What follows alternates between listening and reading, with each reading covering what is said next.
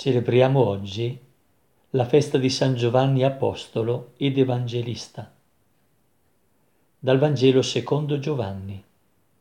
Il primo giorno della settimana, Maria di Magdala corse e andò da Simon Pietro e dall'altro discepolo, quello che Gesù amava, e disse loro, hanno portato via il Signore dal sepolcro e non sappiamo dove l'hanno posto.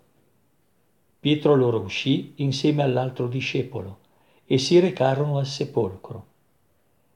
Correvano insieme tutti e due, ma l'altro discepolo corse più veloce di Pietro e giunse per primo al sepolcro. Si chinò, vide i teli posati là, ma non entrò. Giunse intanto anche Simon Pietro che lo seguiva ed entrò nel sepolcro e osservò i teli posati là e il sudario che era stato posto sul suo capo, non posato là con i teli, ma avvolto in un luogo a parte. Allora entrò anche l'altro discepolo, che era giunto per primo al sepolcro, e vide e credette. Parola del Signore. La festa dell'Apostolo Giovanni ci conduce dalla mangiatoia di Betlemme al sepolcro vuoto di Gerusalemme, dove Pietro e il discepolo amato corrono dopo aver ascoltato l'annuncio di Maria di Magdala. Due luoghi distanti nello spazio e nel tempo, entrambi necessari per comprendere il mistero di Dio, al punto che, sul piano simbolico, diventano un unico luogo. La tradizione iconografica bizantina lo ha ben compreso, rappresentando la mangiatoia della Natività con le forme del sepolcro della morte. Anche le fasce che avvolgono il neonato evocano la sindone che fascerà il suo corpo privo di vita. Giungere insieme a Giovanni, a vedere e a credere, significa fissare lo sguardo su entrambi i luoghi e comprendere il mistero di Dio, che si rivela tanto nella nascita quanto nella morte e risurrezione. Chi nasce sa di dover morire. Gesù non si sottrae a questo destino comu- comune ai figli degli uomini. Entra, entrare nella vita significa per lui accettare di entrare nella morte.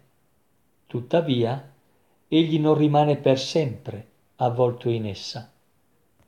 La fede che caratterizza Giovanni e che egli ci annuncia è la fede del verbo della vita, in colui cioè che non soltanto non è rimasto prigioniero della morte, ma che condivide con noi la sua vittoria, donandoci la vita piena, la vita eterna.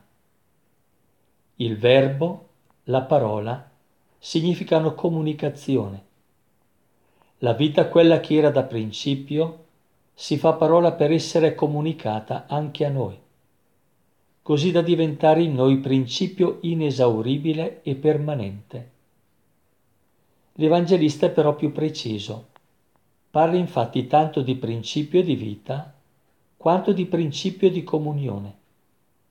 La parola ci viene annunciata per essere principio di comunione con, noi, con Dio e tra di noi. Vita vera, infatti, non si identifica con un'esistenza individuale, autocentrata, tesa al soddisfacimento dei propri bisogni o desideri. Vita vera è quella che si apre, si allarga, diventa ospitale, si lascia ospitare, cerca legami, relazioni, amicizie. Vita eterna è una vita che, come l'amore, si espande in ogni direzione.